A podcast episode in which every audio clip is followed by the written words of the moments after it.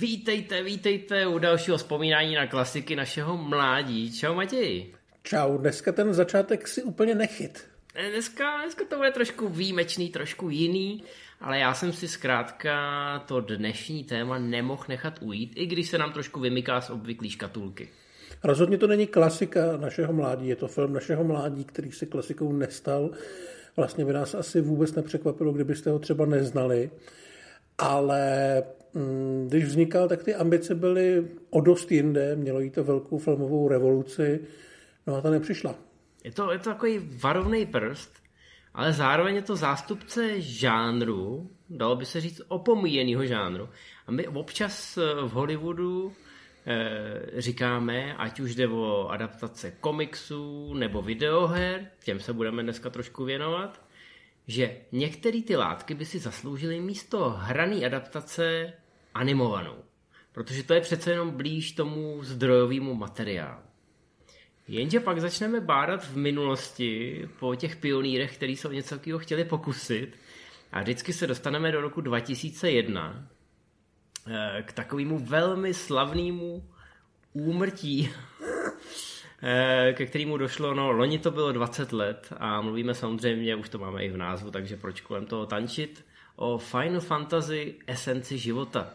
Obrovsky ambiciozním animáku od japonských tvůrců, kteří byli zároveň tvůrci videoherní série Final Fantasy, a je zatím tak neskutečně zajímavý příběh a zároveň je to taková bajka s tím poučením.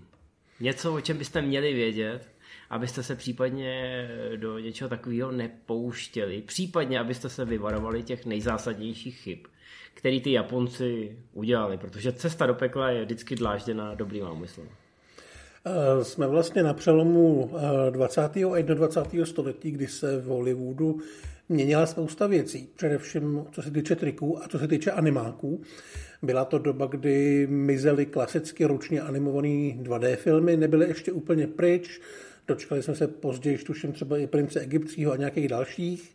Zároveň se objevovaly tři dé animáky jako Toy Story, které byly spíš zajímavý než vyloženě hezký a nikdo nevěděl, jestli zrovna tohle je ta budoucnost toho animovaného filmu.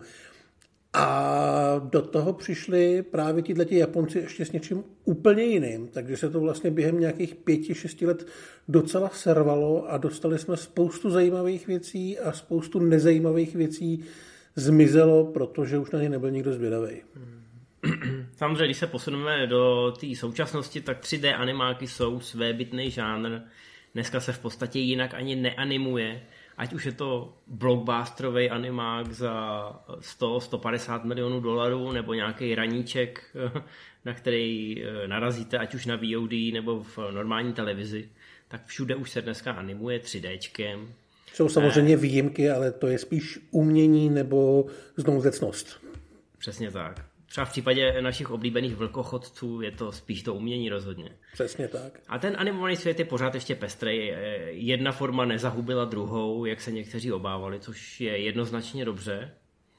Ale zkrátka v půlce devadesátek, kdy přišel ten Pixar, takový ty rebelové, co se vymezovali proti tomu Disneymu a jeho tradiční dvě dé škole animace, tak tenkrát to samozřejmě byl obrovský přelud. Ale nikdo, nikdo netušil, kterým směrem se to pohne.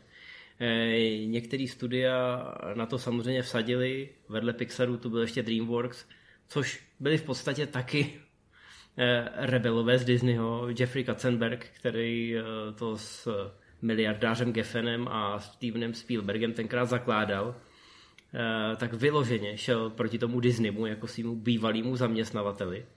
Takže v tu chvíli to bylo jako velmi zajímavé na konci těch devadesátek. Ale ta Final Fantasy přišla úplně, úplně zleva.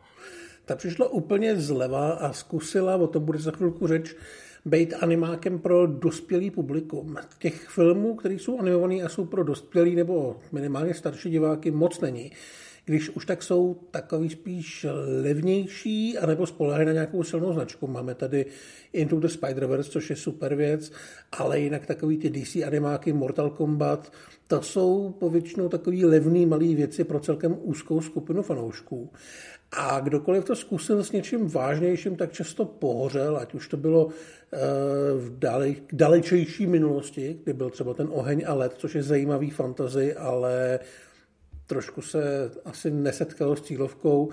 A právě i na konci devadesátých let film, na který si nejspíš nikdo dneska nevzpomene, Titan A E, což byl klasický dva dé animák, velkolepý v sci-fi. Já si myslím, že nebylo vůbec špatný, že mně se tehdy líbilo, když jsem ho v nějakých čtrnácti patnácti viděl. Ale přišlo zkrátka pozdě s technologií, která tehdy už byla vlastně za zenitem a byl to šílený propadák. A toto byl ještě navíc film, který velmi spoléhal na hvězdní dabéry. Dneska už to není tak důležitý, ale v té době to bylo. Byli tam Matt Damon, Drew Barrymore, Bill Pullman a podobně. A byl to strašlivý průser. Uh, mimochodem je to, je to z té kategorie, my jsme vám to říkali, že... Vždycky, když přijdete s projektem dospělého animáku za nějakým studiem, tak je zázrak, že někdo něco takového schválí. A když si pak nabijete tu, tu hubu, tak vám všichni říkají, vidíte, vidíte. Přesně proto byste se o nic takového pokoušet neměli. Ten Titan A E, to byl o to větší průšvih, že Foxové si právě v půlce devadesátek, po vzbuzení úspěchem všech ostatních, tak se rozhodli, že si udělají vlastní animační studio. Vyprodukovali přesně tři filmy. Přičemž Anastázie byl celkem úspěch, to je taková vlastně Disneyovka, dá se říct, akorát vychází z skutečných událostí, takže je trošku temnější. Pak tam je animák o rostomilém netopírovi Bartok, který nešel ani do kin. No a pak tam je tohle, no, takže a tohle s, velkou, bylo s velkou velmi... slabou začínali a s velkou slabou končili. Tohle bylo velmi drahý a nikdo na to nepřišel, takže to vlastně Fox Animation totálně zabilo. A vlastně i s projektama, který oni měli rozmyšlení, oni, oni původně měli dělat Dobu ledovou. Ale... Ještě, ta, ještě tam měli Za plotem, což je dneska už zapomenutá věc, ale myslím si, že je velmi zábavná. Budu zap... když tam dabuje mývala.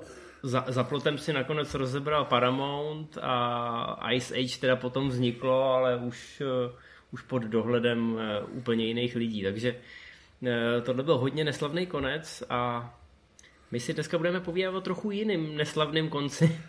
Zkrátka Musíme... jsme chtěli spíš říct, že tohle to byla doba, kdy se mohlo zkoušet úplně všechno, ale spousta těch pokusů neskončila úplně slavně, ne každý byl Pixar.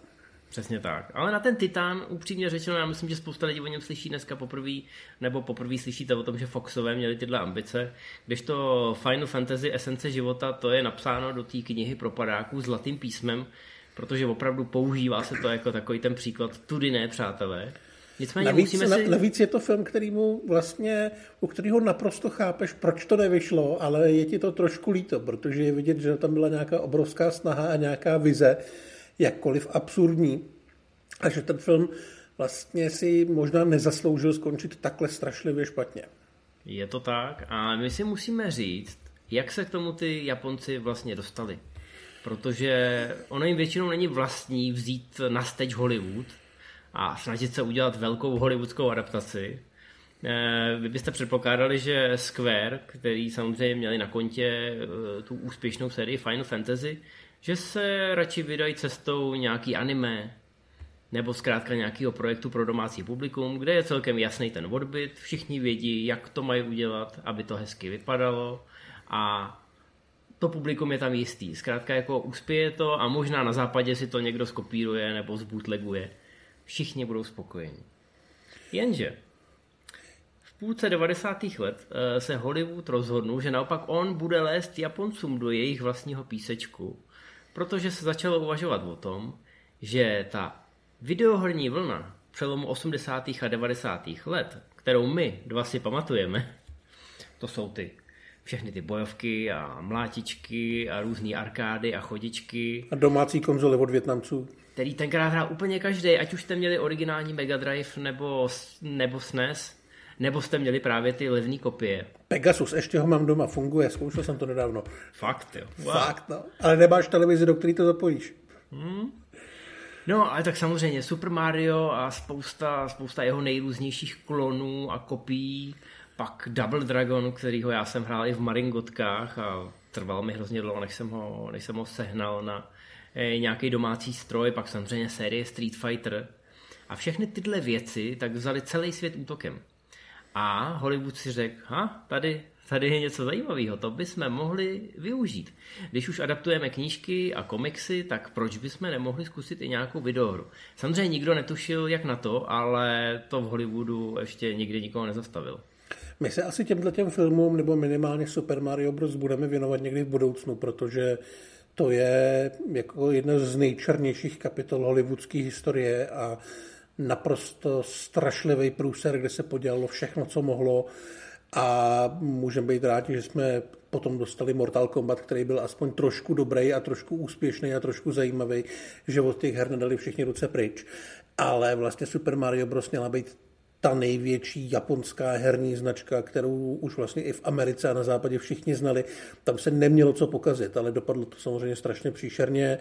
Japonci, protože jsou slušní lidi, řekli, jako, asi to dalo hodně práce, no tak děkujeme a šli ne, pryč. Nintendo tenkrát byl hrozně naivní, když to tomu Hollywoodu dalo. Samozřejmě byli ohromený z toho, že hollywoodský studio se o ně vůbec zajímá. A tato ta naivita byla tenkrát poměrně, poměrně častá, ostatně vydláždila cestu, teď jsem chtěl říct k úspěchu, ale to by byly velký úvozovky, Uwe Bollovi, který taky přišel do, do toho Japonska a řekl, že by si pár těch věcí natočil, a některý ty producenti a, a tvůrci videoher byli ještě tak naivní, že mu na to kejvli, a všichni víme, jak to dopadlo.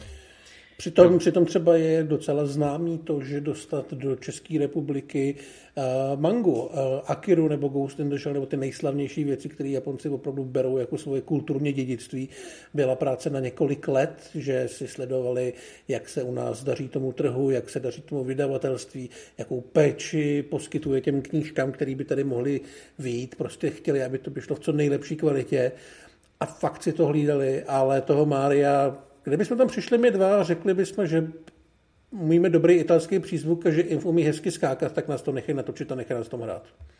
Jo. No a, ale i, i když u toho Mária tam máme trošku ty italský, to zase Japonci znásilňovali cizí kulturu, takže to je takový kruh. Ale všem těm třem adaptacím, Super Mariovi, Double Dragon i tomu Street Fighterovi, je vlastní amerikanizace té předlohy. Se z toho stal prostě úplně nudnej americký produkt se všema špatnýma vedlejšíma efektama, který, který to může mít. Ale jak říkám, kdybychom rozebírali tyhle ty jednotlivé věci, tak bychom si kradli materiál pro případný další speciály. Ale během nějakých pěti let se jednoduše stalo to, že Hollywood dostal do ruky velký značky, pokaždý to strašně pohnojil a Japonci začali být malinko opatrný a zároveň... Byli ta... nas... Podle mě byli nasraný, ale no, Japonci je... ti to neřeknou do očí, protože oni chtějí, aby si si zachoval tu tvář, no, to je, je ta azijská Japo... kultura. Japonci ti vyhlásej válku. Ale... ne, no, tak řekněme, že byli nasraný, ale zároveň byli minimálně ta společnost Square velmi úspěšná právě co se týče té tý herní série Final Fantasy. Ano, ano. Jenom mimochodem ten Mortal Kombat do toho nepočítáme, protože Mortal Kombat je americká videohra. Mm. To znamená, že tam si to Američani ošéfovali sami a zrovna z toho byl ten úspěch. Je to nespravedlivý, ale, ale je to tak. Ale Final Fantasy je samozřejmě velká japonská značka, ale se sedmým dílem se povedlo proniknout na západ. Já si do teďka pamatuju, že recenze v Levelu a ve Score byly naprosto orgastický, že to milovali úplně všichni. A stal se z toho obrovský hit nejenom u kritiků a prostě u odborníků na hry, ale i u diváků, kterým to nečekaně nepřipadalo divný, ale zajímavý. A byla to nejprodávanější hra historie ve své době. Jo, je to tak? No. Takže no a... se povedlo stvořit nový fenomén, po kterém by asi Hollywood chtěl hrábnout, ale Japonci už byli opatrní. No, já jsem si tady nastudovával o jeden odstavec napřed, takže teď nechci říct něco, co už si řekl ty, což se mi stává často, pak to vypadá, že ty neposlouchám. Nicméně důležitý je, doufám, že se to neřek, že Square samozřejmě viděli, co Hollywood provádí s těma značkama, který přišli před něma, a rozhodli se, že pokud teda někdo si to má zprasit na tom stříbrném plátně, tak to budou oni sami, vlastnoručně. To jsem neřekl, jenom jsem to jako naznačil, ale myslím si, že, že, že to je v pohodě. Takže jsem v pohodě, dobrý. Jo, jo. No a zprasili se to úplně jiným způsobem než Hollywood a my si o tom teďka budeme povídat. Protože tak, to ano, prasení ano. Bylo dost velkolepý. Ale přesně jak jsi říkal, Final Fantasy sedm to všechno změnila, protože zatímco předchozí díly byly taky úspěšný, ale hlavně na tom domácím trhu Takže by se maximálně plánovala nějaká anime série, aby se nakrmil ten tuzemský, japonský trh. Tak teď najednou bylo ve hře mnohem víc. Jo? Tady to zvedalo prodej těch PlayStationů, byla to taková ta vlajková, vlajková loď, loď té platformy a začalo se mluvit o nějakým globálním zásahu. To znamená, že když se začalo mluvit o adaptaci, tak bylo jasný, že se musí naplánovat film, který bude dostatečně, řekněme, univerzální, aby oslovil to celosvětový publikum. A tam už počítáte v trošku jiných finančních hladinách a musíte chtě nechtě operovat s tím slovem blockbuster. No, tak ono by to už tady mohlo být problematický, když by to byl klasicky pojatý blockbuster za, řekněme, v té době třeba osmdesát, devadesát, sto milionů a hráli by v něm normální herce a byl by to normální film, jenomže Square se s něčím takovým odmítl spokojit a rozhodl se, že půjde úplně jinou cestou a že natočí film, který bude nejenom důstojná adaptace Final Fantasy, která sice nebude vycházet z žádný předchozí hry a bude tak jakoby trošku separé, ale hlavně, že to bude technologická revoluce takového typu, jako dělá třeba James Cameron. A šli do toho po hlavě, no. Ano, dokonce se mluvilo, že to bude fotorealistický tři dé animovaný film. Z dnešního pohledu nám to může připadat směšný, ale musíte si uvědomit, že hry, které tenkrát na přelomu tisíciletí vycházely, se taky označovaly za fotorealistický. A my, když jsme je hráli jako novinky, tak jsme je vnímali jako fotorealistický, protože prostě vypadaly líp než všechno, co bylo předtím. I ty hranatý prsa Lara Croft jsme docela brali. Že? Hranatý prsa Lara Croft byla ta nejrealističtější věc, kterou jsem tehdy jako teenager viděl a nemohl jsem se na ně vynadívat.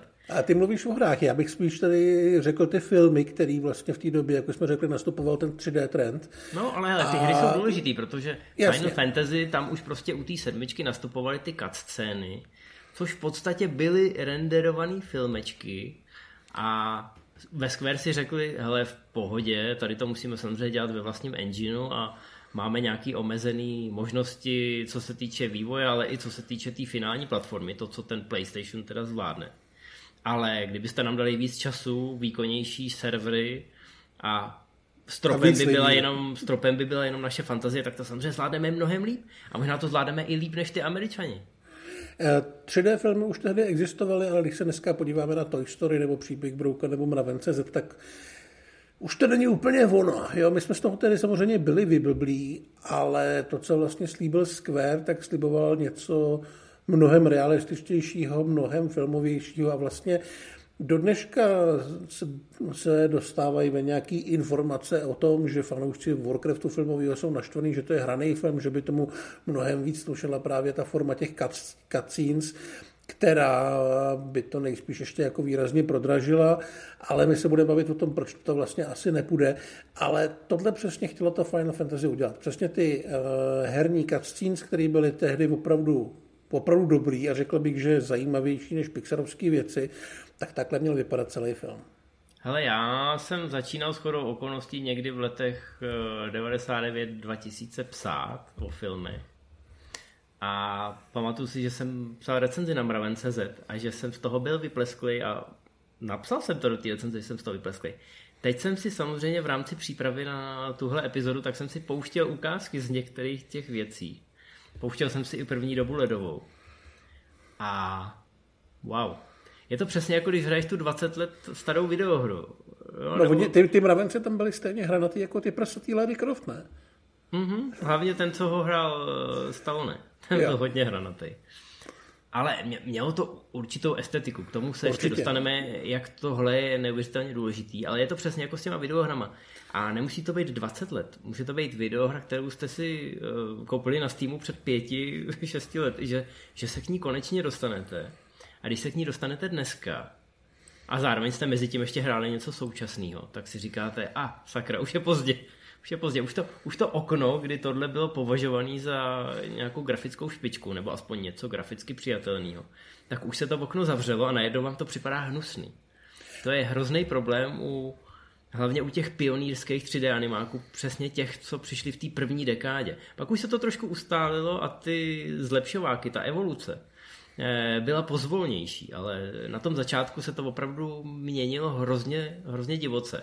A i když se pojáte na toho prvního Shreka dneska, tak už budete trošku mhouřit oči. Tam to samozřejmě zachraňuje ten koncept a to, že jsou tam ty fóry, které furt skvěle fungujou. ale první příběh hraček a první Shrek už dneska jsou teda jako hodně spartánský. Důležitý ale je, že ty tři dé animáky nebyly o lidech, byly o hračkách, byly o broucích, později byly o autech a podobně, což se vlastně ukázalo paradoxně jako obrovská výhoda, protože Square chtěl film, ve kterém budou lidi. A jakkoliv ty lidi měli vypadat dobře a na svoji dobu teda dobře určitě vypadali, tak z toho vylezl i jeden opravdu velký problém, kterýmu se říká Uncanny Valley. A je to něco, s čím si Hollywood vlastně do dneška, do dneška neporadil. Je to tak, protože Disney už úplně od začátku chytře používal, pozor, teď to je náročné slovo, řekl jsem si to teď v hlavě asi šestkrát, tak schválně, antropomorfizované věci, ať už šlo o zvířátka, mluvící nábytek, cokoliv, co se nepodobalo lidem. A když už teda v těch animákách byli lidi, tak u Pixaru to bylo krásně vidět, tak to jsou vždycky takové jako karikatury, mají příliš velký oči nebo příliš velký nos, baňatou hlavu, protáhlý krky nebo končetiny. Zkrátka nepřipomínají moc lidi a my to bereme, že to je prostě taková, přesně jak říkám, karikatura. Že to nemá nic moc společného. Je to, je, je to fantastický svět, do kterého vstupujeme, není to realita, všichni to víme, včetně těch dětí. Přesně tak, přesně tak. A co se týče Uncanny Valley, eh, což bývá přeloženo jako strašidelné nebo tísnivé údolí, a ten termín toho údolí, to je odkaz na křivku, s níž přišel v sedmdesátých letech robotik Masahiro Mori. V sedmdesátých letech prostě jsme ještě neměli představu o tom, že by počítače mohli renderovat animáky, ale už jsme měli poměrně dobrou představu o tom, že ty roboti, o kterých ti vědci tak zasvěceně mluví, by jednoho dne mohli dostat vlastní rozum a ovládnout planetu. Něco, co nám pak James Cameron samozřejmě velmi barvitě ukázal v Terminátorovi. A finta je v tom, že dokud ten robot vypadá jako toustovač, tak jsme s ním v pohodě. Ale čím víc se začne podobat člověku, tak tím víc jsme z toho trošičku nervózní a ta křivka jde takhle nahoru, nahoru, jako roztomilej robot, roztomilej robot, roztomilej robot. A pak najednou ten robot vypadá příliš moc jako člověk a ta křivka jde hrozně dolů. To je to údolí, to je ten malej hub, kdy si říkáte jako haha, tohle je blbý, tohle je blbý. Pak jde ta křivka samozřejmě zase nahoru, když už ten robot vypadá jako člověk a když vypadá jako Arnold Schwarzenegger, tak máte velký problém. Ale to tísnivý údolí je přesně jako ten dělíček dole, kdy to vypadá dobře, ale ne dost dobře na to, abyste si nevšimli, že je něco divně. A tohle se samozřejmě stalo u té počítačové animace, kdy, kdy vy, když nabídnete tomu divákovi něco, co není úplně dotažený, kdy jste schopný si pouhým zrakem, ať už trénovaného profesionála, jako jsme my, nebo rekreačního diváka, všimnout, že něco nesedí, tak v tu chvíli vás to totálně vytrhne z té iluze a celý se to začne bortit. Přesně tak. Final Fantasy chtělo nabídnout, ačkoliv je to sci-fi, ten reálný svět s těma reálnýma postavama, který měli být lidi. Ale my jsme viděli, že to lidi nejsou, takže to nakonec zkrátka nefungovalo a úplně se to minulo účinkem. A tyhle ty podobně divný a nepříjemný pocity měli potom vlastně i diváci třeba u Tron Legacy tři dé, kde Jeff Bridges byl omlazený. A dá se říct, že třeba i u toho Irčana, i když to samozřejmě není science fiction, ale bylo vidět, že mladý Robert De Niro je ve skutečnosti starý Robert De Niro, na kterém se vyřádili nějaký grafici. Ale to je, to je pořád jako omlazovací omlazovací procesy mi nevadějí, hmm. protože tam vím, že je pod tím furt ještě ten starý herec. Ale furt je to ten člověk. Ale některé jiné věci, jako Blíženec s Willem Smithem, můžeme tady připomenout, že Gemini Man je projekt, který byl v Hollywoodu dvacet let a dvacet let se o tom říkalo, ještě ne, ještě ne, ještě to nedokážeme udělat tak, aby to bylo dobrý. No a nakonec přišel Ang Lee a řekl, já bych to teda s dovolením zkusil a furt to nebylo dobrý. Furt stačilo, aby, aby se Will Smith podíval úkosem a, a, a najednou Najednou se to celý rozpadlo a byl to průšvih. Nejvíc to samozřejmě bolelo u animáků Roberta Zemeckise, Polární Express, Beowulf a podobně, kde já mám třeba Beowulfa strašně rád a myslím si, že to je fakt jako velkolepý a skvělý fantasy, ale ty lidi prostě nejsou lidi, ruší to, obtěžuje to, vypadá to vlastně i trapně. Teď si z toho docela hezky dělal legraci ta nová rychlá rota, kde se Chip a Dale dostanou do čtvrti, kde žijou tyhle ty divný, animovaný lidský postavy, který fakt nevypadají jako lidi. Je to zlej humor, ale myslím si, že je naprosto přesnej. Je na ale, ale je škoda, to, že Beowulf, který byl pro dospělí diváky, tak totálně zapadnou. Když to ten Polární Express, tím, že je to teda jako vánoční a pro děti, tak i když jsou tam ty děti fakt velký zrůdy, tak televize to prostě o Vánocích vesele dávají a děti na to koukají a všichni jsou happy. No ale to dneska víme my, že jo? V půlce devadesátek to možná ještě nikdo moc nevěděl, i když to Uncanny Valley pravděpodobně lidi ze Square znali, ale řekli si, že řekli si to sami, co si řekl Ang Lee u toho Jeveniman, že oni to přece zvládnou. No, oni si řekli, že mají spoustu peněz z těch videoher a že za ně nakoupí dostatečně výkonné počítače, aby tenhle proces, aby tenhle problém jednou provždy vyřešili hrubou silou. Jednoduše to a... chtěli umlátit. No, byli trošku, byli trošku naivní. Ale kdo nebyl na konci devadesátých let naivní? Dneska už víme, že, že, že to Uncanny Valley je stejný problém dneska, jako byl před těma třiceti lety, ale a jenom ti nejlepší ho zvládnou překonat. Nicméně ve Square byli plní optimismu. Byli plní optimismu tak moc, že si řekli, že tomu Hollywoodu půjdou trošku naproti, vlastně docela hodně, a že si založili vlastní studio. Postavili si ho na Havaji, sehnali rozpočet sedmdesát milionů, sehnali koprodukci od Columbia Pictures, což je vlastně dceřiná společnost Sony. Ta se měla podílet jak na produkci, tak i na té distribuci. A slíbili, že to všechno udělají a bude to všechno strašně super. Samozřejmě jsou to Japonci, takže to muselo být strašně super. A byli v unikátní pozici, měli prachy, měli, tu, měli vlastně to know-how, jak dělat ty C G I animace do těch her, měli na to čas, měli v ruce velikou značku, a takže měli nakonec i velké ambice.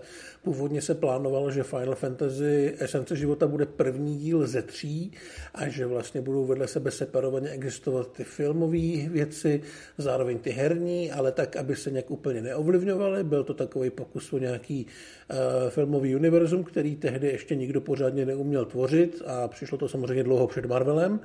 No a nakonec byli rádi, že si pro ně nepřijel nějaký Viktor Čistič. Oni odjeli plní snů a ambic do toho Honolulu. Tam postavili kompletně to studio, vodnuli na zelený louce pod nějakou krásnou sopkou za čtyřicet pět milionů dolarů, což tenkrát byly teda jako velký peníze. Ale, jak si řekl, měli velký plány, nejen ty tři filmy, měli ještě mnohem ambicioznější plány, k čemu se za chvilku dostaneme. Ale aby se jim je povedlo naplnit, tak museli vyprodukovat to, co slíbili. To znamená fotorealistický animovaný blockbuster. Technologicky na míle vzdálený čemukoliv, co může nabídnout ta konkurence. Ať už se bavíme o Dreamworks nebo o Pixaru. Což samo o sobě je teda jako velký kasání. Ale oni si zkrátka fakt mysleli, že to dokážou, protože... Ale tak se... jako, když to, když to dokázali na té na ploše těch animovaných psovek v těch hrách, tak já jako celkem chápu, že si věřili, že když na to dostanou techniku, o který za chvilku budeš asi mluvit, protože já tomu vůbec nerozumím, dostane na to ty prachy, tak to minimálně ten produkt, který by měli vytvořit, by měl být dobrý a pak už jde jenom od toho dostat divákům. Ano, takže technické okénko. Tady by nám pomohli kluci z Games a z Hardware klubu, ale já to teda beru na sebe a mám tady takovou malou lingvistickou, takový malý lingvistický oslý můstek. Víš, co to znamená flop v hollywoodském mm, slovníčku? Že to, to znamená, že to nevyšlo úplně. Průšvih, propadák, prostě něco, co žuchnulo. Ale pak taky máme zkrátku flop v počítačové terminologii, a to proto, že oba dva máme počítače s výkonnými grafickými kartami, tak samozřejmě taky víme, co znamená. Je to floating point operations per second. To znamená, kolik zvládne ten hardware operací v pohyblivé řádce za sekundu. A protože je to opravdu velký číslo, tak se udává v, v násobcích, v tomhle případě teraflops. Já ani nevím, kolik je to nul, ale je to hodně nul. A samozřejmě, protože existuje Murphyho zákon, tak v té době jsme měli každý rok výkonnější procesory, výkonnější grafické karty a všechno a všechno a všechno. No a tenkrát Silicon Graphics, to byla ta značka, ke který se každý modlil. To byly takový krásný servery, a který stály hrozně moc peněz a na kterých se tenkrát renderovaly všechny tyhle ty tři dé pionýrský animáky. No a protože Japonci měli těch čtyřicet pět milionů dolarů a už měli teda postaveno a zbyly jim nějaký ty miliony, tak si nastěhovali do toho nového centra hned čtyři servery S D I Origin dva tisíce, což vám samozřejmě dneska nic neřekne, ale tenkrát patřili k tomu nejrychlejšímu na světě. Jo? Jen si představte, že takovýhle servery Origin dva tisíce, každý měl sto dvacet osm procesorů, teď určitě půlka lidí, která následuje jenom kvůli filmu, tak usíná. Tak společný... je, to, je, to jak, je to jako hodně procesorů pro ty lidi. Společnýma silama byli schopní vyvinout výkon dva a půl teraflopu. Jo? T- taky hodně. Což tenkrát, tenkrát to bylo druhý místo v žebříčku nejrychlejších počítačových systémů na světě. Jo, některé univerzity měly samozřejmě jako se předbíhaly v tom, kdo bude mít výkonnější počítač. Samozřejmě nejvýkonnější počítače má asi americká armáda, akorát o tom nesmí mluvit, nesmí říkat, my jsme první, my jsme první. Ale určitě je měli. Nicméně Japonci teda v tomhletom přeměřování digitálních pindíků tak najednou byli na druhém místě. V, v rámci Hollywoodu nebo filmových studií zdaleka první. Tak si říkali, haha, tak to jsme na tom, to jsme na tom velmi dobře. Jen tak pro vaši představu, obstarožní GeForce G T X tisíc šedesát, kterou mám tady pod stolem na počítači, který je šest let starý a který už nepoužívám, tak ta má čtyři teraflops. Jo? Což oproti těm mnoha procesorům, o kterých jsme mluvili, tak je asi tak skoro dvojnásobek. A jen tak pro vaši představu, eh, vlhký sen všech těžařů bitcoinů a samozřejmě i hráčů, pokud se na ně někdy dostane, GeForce R T X tři tisíce devadesát, což už vlastně ani asi dneska není vlajková loď, já už, já už ani nevím, co je dneska vlajková loď, ale před rokem dvěma byla, tak ta má třicet šest teraflops, to znamená v podstatě patnáctkrát víc než to, co tenkrát měli Japonci k dispozici. Jenže tenkrát není dneska a dneska není tehdy a Japonci si tenkrát mohli říct, máme na to, máme všechnu sílu, kterou potřebujeme a teď se do toho opřeme a všechno to zrenderujeme. No, takže počítače, na kterých čumíte na porno, jsou lepší než to, co měli oni tehdy. Je to tak? Je to tak? Můj notebook, na kterém teď natáčíme, by pravděpodobně dokázal tu tehdejší Final Fantasy vyrenderovat takhle. No, takže ale... vlastně řekli jsme si, že Square měl vlastní studio, velmi dobrou nějakou startovní pozici, velmi dobrou techniku a mohl si dovolit začít dělat film. A začal ano, dělat... Jsme, jsme v roce devadesát sedm mimochodem. Tak, začal ho dělat stejným stylem, jako dělal hry. To znamená, že to nebylo, že se dva roky předem vědělo, kdy bude premiéra, Square k tomu přistoupil, až to bude hotový, tak to pošlem do kin. Mohli se to asi dovolit, nebo se to minimálně mysleli, že se to můžou dovolit. A začali makat. Ne, teď se trošku asi dostaneme dál zase od těch technologických věcí, protože bylo potřeba napsat scénář. Ten vycházel uh, vlastně z hlavy uh, režiséra a scenáristy a člověka, který dělal i ty hry, který se jmenoval Hironobu Sakaguchi. A byla to pro něj docela osobní věc, protože filmový Final Fantasy se točí okolo takové války zbytku lidstva proti takovým, řekněme, duchům nebo duším a on se tím nějakým způsobem pokoušel i vyrovnat se smrtí svojí matky, pokud se nepletu. To se vlastně dostalo i do toho filmu v tom, že jeho matka se jmenovala Aki, stejně jako hlavní hrdinka, takže on přesně věděl, o čem to má být, ale zároveň měl kruce hollywoodský scenáristy, kteří zase věděli, jak to napsat tak, aby na to ty lidi přišli na tom západě, pro který to vlastně bylo produkovaný. No, on původně se ten scénář jmenoval Final Fantasy Gaia, což odkazovalo k té esenci života, která prochází celou planetou v podstatě, všemi živými tvory a nějakým způsobem je spojená i s tím posmrtným světem, se světem duchů. Japonci jsou samozřejmě v tomhletom jakoby filozoficky trošku jinde než ten Hollywood, takže když se to potom přepisovalo a rozepisovalo, tak tam docházelo k určitým, řekněme, jako kulturním úpravám, aby to pochopili všichni, protože, jak jsme řekli, mělo se jednat o globální blockbuster. Sakaguchi ten byl k tomu docela svolnej a hlavně ve chvíli, kdy se něco pohnulo v tom scénáři, tak on okamžitě zase jako rozkresloval ty storyboardy, protože on měl celý ten film v podstatě záběr po záběru v hlavě. On byl zvyklý orchestrovat ty cutscény, takže tato ta fáze tý přípravy toho námětu a rozkreslení do těch hrubých forem, ta proběhla velmi rychle a vlastně proběhlo velmi rychle i i, i to hrubý zpracování do nějakých animatik, což byly rozpohybované storyboardy, ve kterých už bylo jasný, jakým způsobem se bude pohybovat ta virtuální kamera a tedy a tedy. Oni to měli ve Square poměrně dobře navrčený, protože, jak říkám, měli zkušenosti s tou výrobou těch cutscén, které byly samozřejmě částečně inspirovaný tím, co oni viděli, ať už v japonských nebo v hollywoodských filmech, protože ta estetika těch videoher se samozřejmě vždycky chtěla podobat těm hollywoodským předobrazům. Takže v tomhle směru to fungovalo a animátoři věděli, že budou mít k dispozici nesrovnatelně výkonnější hardware, takže se s tím samozřejmě mohli trošku víc piplat.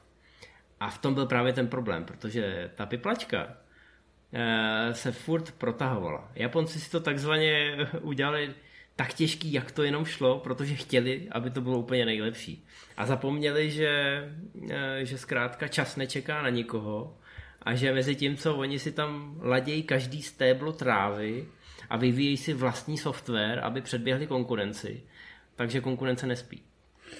Uh, při natáčení se vlastně využívala metoda motion capture, což uh, určitě znáte, prostě herce snímají kamery a je to nakonec je z toho nějaká digitální postava, je to samozřejmě trošku složitější, používal se k tomu software, který používal třeba i Pixar a vzniklo vlastně asi tisíc scén, které snímalo šestnáct kamer, ale ta technologie ještě nebyla tak vymakaná, takže spousta detailů se musela dodělávat a doanimovávat ručně, hlavně třeba vlasy, pohyby nebo oblečení na těch postavách, protože tehdy zkrátka neexistoval program, který by to uměl. Dneska je ta situace úplně jiná, dneska jsou vyloženě programy na pohyb vody a všechny takovýhle voloviny, tehdy nic takového nikdo k dispozici neměl, ale jak už říkáme po několikátý, ty Japonci měli peníze a mysleli si, že mají i čas, takže se s tím opravdu jako docela piplali. A výsledkem byly věci, které byly vizuálně opravdu jinde než cokoliv jiného, co Hollywood dokázal vytvořit. Otázka je, jestli byly jinde dobře nebo špatně. Ale vznikla tam třeba i ta Aki, jestli už o ní můžeme mluvit. No, já bych ještě chtěl zmínit, že všechny pozadí těch scén, které vypadají teda úžasně, některé vypadají úžasně i na dnešní dobu, tak všechny pozadí, ty mizanscény, jsou kreslený ručně. Oni samozřejmě mohli použít fotky a výrazně by si tím asi ulehčili práci a možná by to vypadalo i fotorealističtěji. Ale Japonci z nějakého důvodu si řekli, hele, v Hollywoodu běžně dělají tyhle ty dokreslovačky, že jo? Aby to pozadí vypadalo epicky a, a my jsme experti na tohleto kreslení, my máme naši mangu a na, naše anime a jsme na to patřičně pyšní, takže proč bychom si to ručně nevypiplali, když to umíme? Někdo Japoncům zapomněl říct, že dokreslovačky už v době natáčení Star Wars byly považovány za takovou poměrně archaickou metodu. A i když ve Star Wars je řada úžasných dokreslovaček, doporučuji dokument Light and Magic, který je teď na Disney plus, kde se o tom mluví, ale už když si tam, uh, už když si tam najeli toho experta na dokreslovačky, tak na něj všichni ty ostatní trikaři koukali jako na takový relikt minulosti, jako odkud tohohle člověka přivezli, z jakého muzea.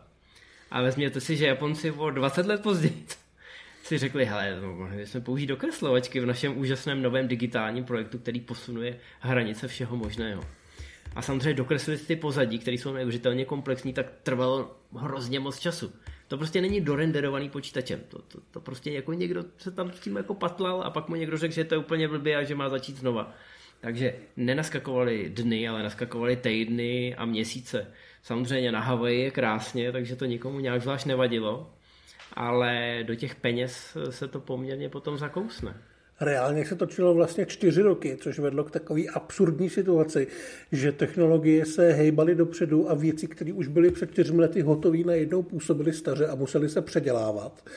Takže tam vznikl takový docela nepříjemný cyklus, do kterého se lily prachy, aby ten film vypadal pořád nejlíp a především pořád stejně. A no čtyři roky je prostě docela dlouhá doba, no, ale Square tomu prostě věřil, věřil, že to bude revoluce, věřil, že má v ruce nejenom film, ale i spoustu dalších věcí, na kterých může vydělat obrovský peníze. A teď už se budeme bavit o té Aki, protože to byla vlastně asi ta nejvýraznější. My už jsme říkali, že to je hlavní postava, která byla kompletně vytvořená v těch počítačích. Reálně ji dabuje Minkna, která je teďka třeba v Mandalorianovi. A měla být natolik dokonalá, že si lidi opravdu měli myslet, že je živá, a takhle se s ní mělo do značné míry zacházet. Takže se objevila třeba v žebříčku Maximus, ta nejkrásnějších žen světa, dávala rozhovory do médií a celý to byla taková ta hra v, ve stylu Japonci posunuli všechno tak daleko, že herci budou jenom digitální a nebudou mít co žrát Al Pacino a podobně. No, ale byla to teorie. Vy samozřejmě můžete říct, že jako první virtuální sexbomba byl přece Lara, ale to byly ty špičatý ňadra. Jo? Tam, tam jsme jako si říkali, jo, ta je má, ale jako nikdo to nepovažoval za vážně realistický. Jako tady, když jsme se podívali na tu Aki, tak byla velmi dobrá, ale furt na ní teda bylo vidět, že to prostě člověk není. No, ale, ale... jako dokázali jste jí dát do toho maximu a tvářit se tak, jakože, hele, tady máte prostě opravdu sexbombu a tady máte tu virtuální a podívejte se, jako je to co. No a ještě třeba za dva, tři roky, až to vypilujeme, tak už to nepoznáte vůbec. Tak a byla tam, byla tam nahá, samozřejmě v ručníku, při vší počestnosti, ale jakože to bylo sexy a tak. Oni už nemohli lákat na nic jiného, než na tuhletu revoluci mezi virtuálníma hercema, protože za ty čtyři roky oni se k tomu prostě neustále vraceli. To nebylo jenom, že vyšly nový animáky od konkurence a vypadaly zase vždycky o fous líp. A oni si řekli, no tak, tak zpátky k rýsovacím prknům. I ty videohry se hrozně rychle vyvíjely. Ty čtyři roky, to je v podstatě půlka cyklu té konzole. A sami to asi víte, ať už jste měli prostě poslední PlayStation nebo máte ten aktuální, tak prostě každýho půl roku se ty tvůrci naučíte potenciál využívat líp. A ty hry vypadají čím dál tím líp. A oni si nemohli samozřejmě dovolit jít do těch kin s něčím, co třeba bude vypadat stejně dobře jako nějaká videohra. Takže ono se to muselo předělat. Bylo to prostě nějaká součástí stavovský cti. A když už to vypadalo, že teda OK, možná nebudeme v některých věcech napřed oproti té konkurenci, tak musíme prodat aspoň tu Akiros. Musíme prostě lidem říct, že přijdou do kina na uh, absolutní revoluci, protože teď už tady budou herci z jedniček a nul a my vám nabídneme vizuál, že budete mít velký problém v tom, abyste poznali rozdíl. Ta Aki vlastně existovala představa v hlavách manažerů Square, že ta postava bude dál pronajímána do jiných filmů, že ji budou půjčovat jiným filmařům a že jim dají k tomu nějaký zařízení, díky kterým si můžou tu postavu upravit, jak potřebujou. Dát jí jinou barvu pleti, udělat z ní třeba i chlapa, když to bude asi potřeba, změnit jí barvu vlasů, změnit jí oblečení a v podstatě by to bylo takový jako herní engine. Dostaneš nějaký manuál a dostaneš nějaký postupy a můžeš s tím dělat, co chceš. Ta teorie byla opravdu hezká, ale Aki vlastně nikdo nakonec nechtěl. Nakonec se objevila akorát v Animatrixu, kde ale opravdu došlo na to, co tvůrci slibovali, že dokázali změnit image té postavy, takže vypadala opravdu radikálně jinak než v tom Final Fantasy a měla i nějaký nový pohyby a tak podobně. Ono se to moc hezky poslouchá, jako nějaký marketingový pitch, protože podívejte, je to, je to herečka, musí... herečka, co nic nestojí, může makat pořád, nedržkuje, udělá, co nestárne. Musí. A hlavně, když potřebujete, aby nabrala třicet kilogramů nebo naopak třicet kilogramů zhubla, tak to nemusí být jako Christian Bale, aby, aby tamhle jako uh, se nutil a, a týral a jet jednu konzervu tu nějaká za půl roku, aby pak vypadalo jako mechanikovi. Tady by to bylo jedním klikem. Jenže... Tak jak říkali jsme takhle, my jsme říkali, že tohle byla ta nejdůležitější věc, ta technologie, přes kterou to chtěli prodat, ale pořád to byl film, takže bylo potřeba těm lidem to prodat i jako film, tudíž vedle té Aki, respektive Minkna, tam dabovali a pomáhali s tím lidi jako Steve Buscemi, Vin Crames, Donald Sutherland nebo Alec Baldwin a vlastně to opravdu na první pohled působilo jako ta správně velkolepá epická sci-fi, jakou ten Square sliboval, že to bude revoluce, ale že to pořád bude v jádru to science fiction, ten film, to, o co tam půjde. Že ta revoluce je vlastně druhá zajímavá větev a že až to půjde do kin, tak budou spokojení jak ty filmoví diváci, tak i ty milovníci technologií, který si budou moc hrát s pěknou Aziatkou, kterou si stáhnou domů.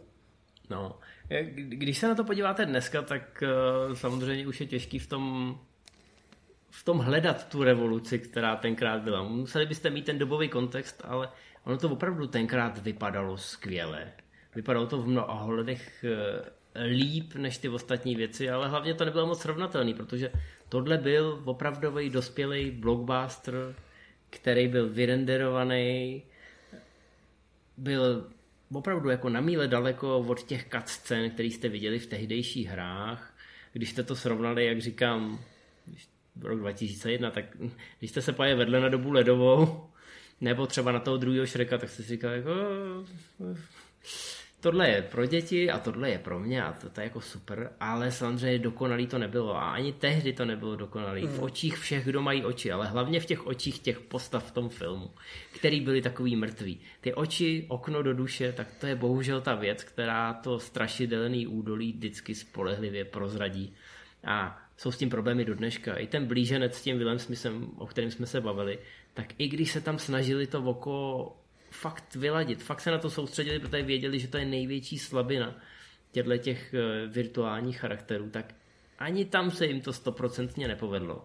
A i když v tomhletom ohledu ty animátoři dělají opravdu největší pokrok už, jako dneska máme takový ty tiky toho voka a, a mrkání, který není úplně symetrický, takový mechanický, tak přesto my jako lidi jsme neuvěřitelně citliví k tomu, když koukáme jako do zrcadla na jiný lidi. Všímáme si detailů, který se odehrávají v našem podvědomí. A není to něco, co se dá spočítat jakkoliv komplexní mechanikou. Takže tady prostě, když se na to podíváte, tak ano, dneska uvidíte málo polygonů, textury s nízkým rozlišením, to prostředí je takový chudý, ty postavy se hejbou úspornějc, než na co jsme zvyklí dneska z modernějšího motion capture. Ale na první pohled zkrátka uvidíte ty oči a řeknete si uh, OK, OK, tohle asi nepůjde. A bude vás to samozřejmě z toho trošku vytrhávat. Mně to tenkrát, já mám pocit, že jsem byl na premiéře, mě to tenkrát tak moc nevytrhávalo a byl jsem s tím spokojený a byl jsem s tím do jisté míry v mnoha okamžicích ohromený, ale důležité je podotknout, že jsem chtěl být ohromený. Že jsem tomu projektu hrozně fandil. A svým způsobem mě mrzelo, že na to ty lidi nepřišli. Já jsem to měl trošku jinak. Já jsem to samozřejmě sledoval z těch upoutávek a přišlo mi to uh, fakt jako fascinující a těšil jsem se na to. Ale já si myslím, že to prostě není moc dobrý film. Jo, že to je poměrně taková banální sci-fi záležitost s neúplně funkčníma postavama a je to vlastně trošku blbost. A bohužel založeno na technologii, která když teďka vlastně o tom mluvíme, tak nebyla dotažena k dokonalosti ani tehdy, ani pro lidi, kteří to tehdy měli považovat za to dokonalý a tudíž dneska to bude ještě mnohem horší. Ale že to prostě vyhořelo na tom, takhle mluvíme samozřejmě o tom, že to strašně vyhořelo, protože rozpočet nakonec se vyšplhal na nějakých sto třicet sedm milionů, což byly obrovský prachy a vlastně na to fakt lidi nechodili. Ale v podstatě, že to byla... v podstatě je to na úrovni... Mám pocit, že Armageddon, Michaela hmm. Bay možná stál takový peníze. Ale říkám, je to prostě...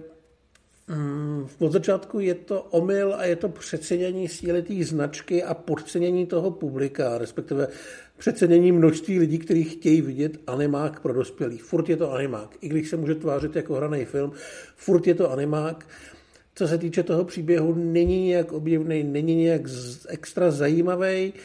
A vlastně tam, kromě toho, co vidíme v trailerech, u kterých si řekneme wow, nebo jsme si řekli wow, tak vlastně tam nic dalšího nebylo. A říkat si wow dvě hodiny, to jako omrzí. Takže hmm. si myslím, že Square opravdu investoval strašně moc prostředků lidských, finančních, časových do něčeho, co reálně nemělo šanci uspět. No, potíž s tím scénářem a s tou zápletkou je i ten, že tím, že do toho vrtali z obou stran, jak z Hollywoodu, tak od Japonců, tak z toho nakonec vznikla taková divná globální ezoterika, která úplně nebyla vlastní nikomu a úplně nejméně vlastní byla těm fanouškům té videoherní série, na kterou se, na který se spoléhalo. Ale... To, bylo, to bylo taky ono. Já jsem teda, já se přiznám, že jsem do dneška žádný Final Fantasy nehrál, ale mám tam asi dva díly připravený v P S plus, že to zkusím. A já jsem si tu hru vždycky spojoval s těma obrázkama, kde je nějaký hrdina, má ten šestimetrový meč. A to tady nebylo, protože tenhle film je vlastně strašně obyčejný. Už jenom to, že tam ty nepřátelé jsou vlastně ty duše, které jsou nehmotný a nejdou rozstřílet a jenom tam jako plujou, jsou éterický a pak někomu vysejou no duši. Je to, je to v podstatě je to nuda. Čistá, čistá sci-fi s úplně jiným vizuálem, než je ten, ty odkazuješ na tohohle hrdinu, což je samozřejmě ta ikonografie právě z toho sedmýho dílu, který do dneška všichni považují za takový jako vrchol. A ty máš výhodu, protože kdyby jsi si chtěl někdy sedmičku zahrát, tak já mám pocit, že už vzniknul... Vzniknul remake. Jeden remake a teď mám pocit, že dělají na dalším remakeu, takže ty můžeš klidně dál čekat, až se to zase objeví třeba na PlayStation pět v té úplně nejlepší možný... Já tam mám tuším sedmi, sedmičku a dvanáctku nebo něco takového. Mm-hmm. No, ale problém je, že tyhle lidi už předem říkali, hele, my nechceme žádný nový příběhy, nechceme tyhle ezoterický nesmysly, dejte nám naší Final Fantasy, která ale zase jako je taková echt japonská a echt svoje, takže tam se asi i ten Hollywood bál, že hele, kdybychom to zadaptovali jedna ku jedný, tak by to bylo blbý. Tak by Japonci... to skončilo jako Dragon Ball Z, nebo jak se to jmenuje v angličtině. No, to je taky temná kapitola. No, což je, což je takový to nejvíc jako sprzněný spojení Japonska a Ameriky, který se asi dovedli kdokoliv představit. No, a ještě mnohem horší než Double Dragon. Ale Japonci sami to nechtěli, ty jsi to předtím zmínil, oni, oni nechtěli adapt, adaptovat ty hry, protože oni měli pocit, že se jim ty filmy hrozně moc rozjedou a že pak budou omezený, že jako zadaptujou všechny ty předchozí Final Fantasy a co by potom točili, že jo? Že by, že by se drželi v šachu s těma herníma vývojářema, takže si řekli, ne, my pojedeme vlastní cestou a postavíme si tady vlastní filmový impérium, což, jak jsme řekli, to byly jako velmi naivní ambice, a nakonec museli to zázemí na Honolulu prodat, aby se vůbec nějakým způsobem umořily ty vložené prostředky. sto třicet sedm milionů dolarů je prostě obrovská, obrovská částka. Si musíte uvědomit, že je to obrovská částka na hollywoodský poměry. Ale na japonský poměry je to, je to naprosto obludná suma. Jo? No, v, Filmy výsledku... v Japonsku se točí za, za mnohem nižší částky, takže jako do dneška já jako si teď nespomínám, ale mám pocit, že neexistuje žádná japonská filmová produkce, která by se na podobný čísla dostala do dneška. No ve výsledku z toho vlastně nebylo vůbec nic. Řekli jsme, že na Final Fantasy se vlastně zapomnělo, dá se říct, ještě ten rok. Já myslím, že tomu filmu se nikdo reálně nevysmíval, že to všichni brali jako experiment, kterýmu fandili, ale nevyšlo to. A dál se dělali pixarovský animáky, nikdo už se moc nepokoušel o dospělácký animáky a podobně. Aki se objevila v Animatrixu, jak jsme říkali, a vznikla Simon, malý film, který točil Andrew Niccol, scenárista Truman Show, režisér Gataky a velmi zajímavá věc, která tam se máš, tam máš toho Al Pacina, o kterém si říkal, že nebude mít co žrát. Ano, ano. Velmi zajímavá věc, taková satira na Hollywood trošičku, ale vlastně docela i hezký drama o tom, že Al Pacino je neúspěšný hollywoodský producent, kterýmu se do ruky dostane právě program s dokonalou herečkou, kterou může v počítači obsadit kam chce. Jemu se vlastně povede vytvořit hvězdu a zjistí, že je to trošku blbý, protože ten svět tu hvězdu chce poznat a on ji reálně nemá. A tehdy se dokonce přemýšlelo nebo mluvilo se o tom, že by tam mohla hrát digitální herečka. Nakonec to tak není, hraje nějaká modelka. A ten film je fajn, je zapomenutý, ale myslím si, že je dobrý a že vlastně tak trošku hezky ilustruje tu absurdnost toho, o co se ten Square pokoušel. No, ale je, je to absurdnost, ale ta myšlenka s tou virtuální celebritou eh, si myslím, že jenom předběhla čas, protože už dneska vidíme u Disneyho a u Marvelu takový pokusy. Nesmělý, ať už jde o to omlazování herců a nejrůznější úrovně deepfakeů. A tak kdy... počkej, ty jako reálně myslíš, že něco takového vznikne? Já si myslím, že potom, nej... že potom ta poptávka není, že ty lidi chtějí ty hvězdy milovat anebo nenávidět, ale chtějí, aby byly fyzický. Že jako... no, já a co, ne... když ta...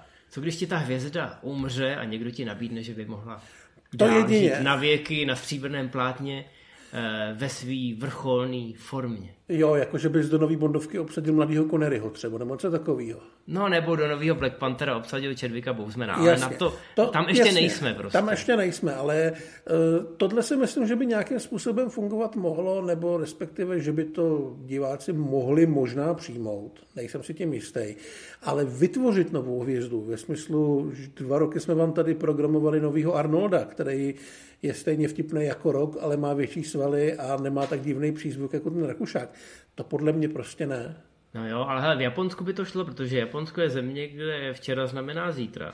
Japonsko je a... země, který si staví ateliéry na Honolulu a na Havaji a potom tam točí filmy, které nikdo nevidí. Hele, já nejsem takový expert na japonskou kulturu, ale já mám pocit, že oni mají několik virtuálních zpěvaček, který mají miliony fanoušků na sociálních sítích. Produkují hudbu, která je samozřejmě výsledkem nějakých chytrých syntetizátorových algoritmů. A potom jejich hologramy vyprodávají koncertní haly.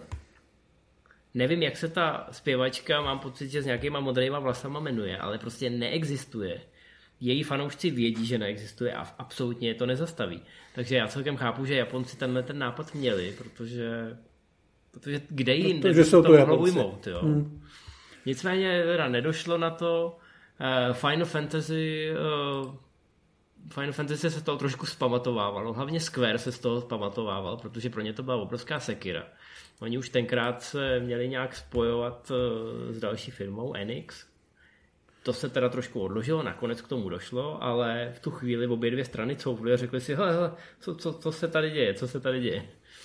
Nicméně úplně to nevzdali. Oni všechny ty asety a všechno to know-how, který se teda naučili, včetně těch chyb a slepých uliček, tak vzali a dali ho tomu týmu, co vyvíjí ty cutscény pro další tituly ze série Final Fantasy a dalších nějakých titulů Square. A nakonec jsme se dočkali animáku, který asi ty fanoušci těch videoher chtěli.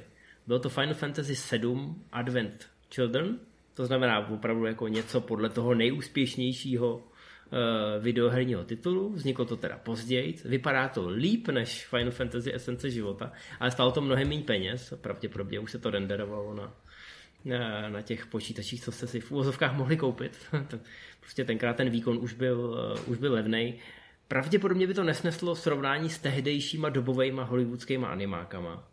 Ale Japonci už to tak nebrali. Japonci to vydali v podstatě jako, jako domácí anime s tím, že ty fanoušci na západě si k tomu najdou cestu tak, jako si ji našli k dalším kultovním anime. Ale bylo to tři dé renderovaný v podstatě jako v engineu. Byla to jedna dlouhá celovečerní cutscéna. A je to docela fajn. Já mám na to aspoň dobrý vzpomínky, ale už je to starší a asi bych, asi bych se na to znova nekoukal. Protože když jsem se znova koukal na Esenci života, tak jsem si říkal, jako, některé věci by měly zůstat tady nahoře, kde jsou zobrazený v růžových barvách. Ale zkrátka to, to, to jejich know-how se nějakým způsobem prokopírovalo do dalšího vývoje a u příležitosti vydání Final Fantasy patnáct, mám pocit, tak vydali další celovečerní animák Kingsglaive Final Fantasy patnáct, který slouží jako prequel ke hře. Studio na něm pracovalo samozřejmě a dokonce nějaký západní trikový firmy na něm pracovaly a vypadá vypadá taky docela pěkně. Takže ono si to tu svoji cestičku našlo a nakonec se to teda využilo, akorát už to nevznikalo v Honolulu, ale pravděpodobně někde uprostřed Tokia a na virtuálních serverech napříč celým světem. V roce dva tisíce jedna to ale znamenalo konec jedné technologické větve, minimálně v Hollywoodu na nějaký čas, konec animáků pro dospělí a do velké míry i něco, co přetrvává do dneška, to je konec velkých herních adaptací. Nikomu se do toho moc nechce, když už do toho jde, tak je velmi opatrný a často z toho vyleze něco, co je při nejlepším průměrný věci, jako třeba Prince z Perzie a podobně. A všichni se zkrátka bojí riskovat a moc nevědějí, jak zacházet s tím... jak zacházet s tou předlohou, která samozřejmě technologicky stárne. Adaptovat úplně novou hru je pitomost, protože než vznikne film, tak bude stará. Adaptovat starou hru je složitý, protože vypadala nějak divně dnešní optikou a nikdo moc neví, co s tím. A na rozdíl od komiksů je tady prostě strašně těžké to naplánovat tak, aby se povedlo oslovit ty fanoušky té hry, zároveň aby se to dokázalo získat lidi, kteří tu hru neznají, a krom toho, jak ty hry se stále zlepšují a zlepšují mnohem rychlejším tempem, tak už jsme dneska v takové fázi, že si můžu zahrát dvě stě hodin Red Dead Redemption a představa, že podle toho někdo točí dvouhodinový film, je naprosto absurdní, protože nebu, nemůže být nikdy tak dobrý. Ano, ať už film nebo minisérii, mm. přesvědčujeme se o tom dnes a denně. Je to, je to celý další komplexní téma samozřejmě. A trošku jsme si říkali, že když se budou teď točit minisérie, kdy ty tvůrci budou mít třeba aspoň deset hodin a dostatek peněz, že by to třeba tomuhle formátu mohlo pomoct v tom budování toho světa, který je jako klíčový a tak dál a tak dál, ale je to zkrátka mnohem složitější a komplexnější téma a Hollywood ho ještě nedokázal úplně, úplně jako správně načutnout. Máme tady sice ten Arcane, který je považovaný i v té animované tvorbě za milník a je to krásný zpracování uh, videohrní předlohy, kterou ani nemusíte znát, abyste si to užili. Ale to je podobně jako ten Into Spider-Verse, takový, takový jako blip, jo? Je to taková náhoda, taková anomálie. Rozhodně to není jako u komiksů, že by se řeklo, hele, tak teď jsme natočili ty X-meny a toho Spider-mana a teď už to půjde, teď už to půjde prostě krásně. Tak teď tam jsme spíš, ještě teď... se s těma videohrama nedostali. Důležitý a poměrně dobrý je, že i když Super Mario Bros. A Final Fantasy Esence života byly hrozný průšvihy, tak to neuškodilo těm videoherním značkám. Do dneška máme Super Mario, do dneška máme Final Fantasy, do dneška to patří mezi to rodinný stříbro videoher japonských a mezi ty nejsilnější brandy. Super Mario je v podstatě pro Nintendo to, co prodává ty konzole. No, já si myslím, že hráčům jsou tyhle filmy vlastně úplně jedno. Já jsem, myslím si, že všechny ty filmy jsou přijímány velmi negativně tou hráčskou komunitou, protože...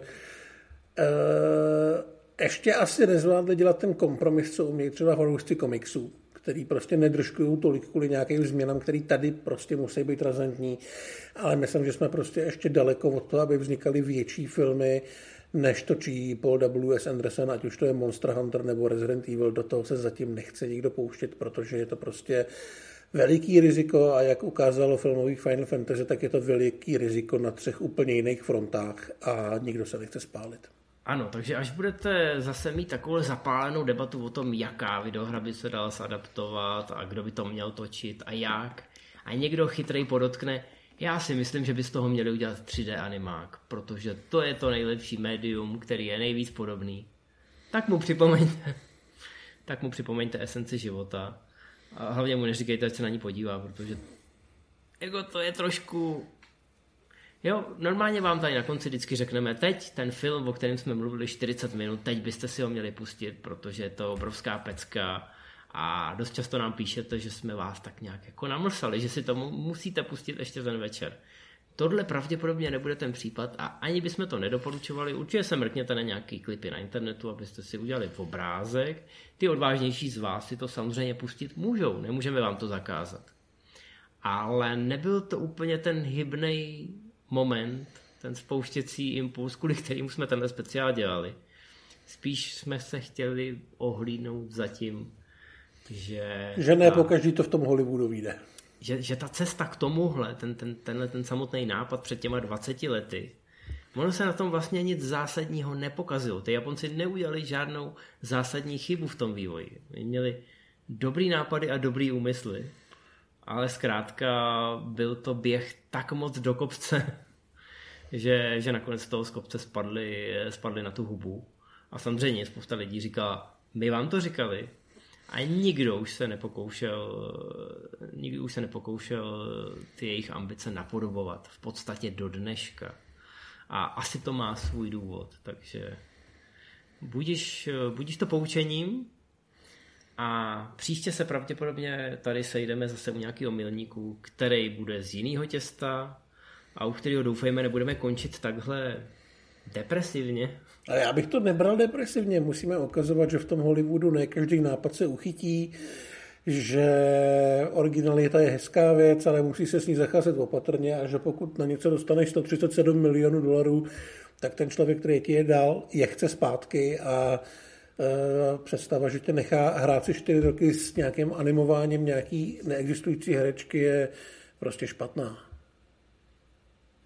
Ale zkusili to a my jsme dneska měli si zase chvilku o čem povídat a, a to je, myslím, pozitivní. Tak jsme to hezky teď jako otočili a teď je, myslím, nejlepší, nejlepší přestat. My, vy si samozřejmě můžete v komentářích tipnout, kdo z nás je virtuální.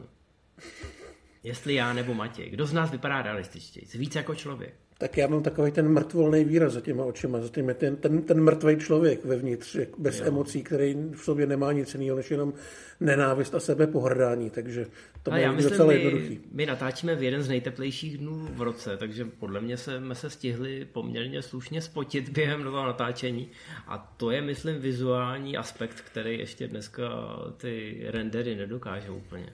No možná je to dobře.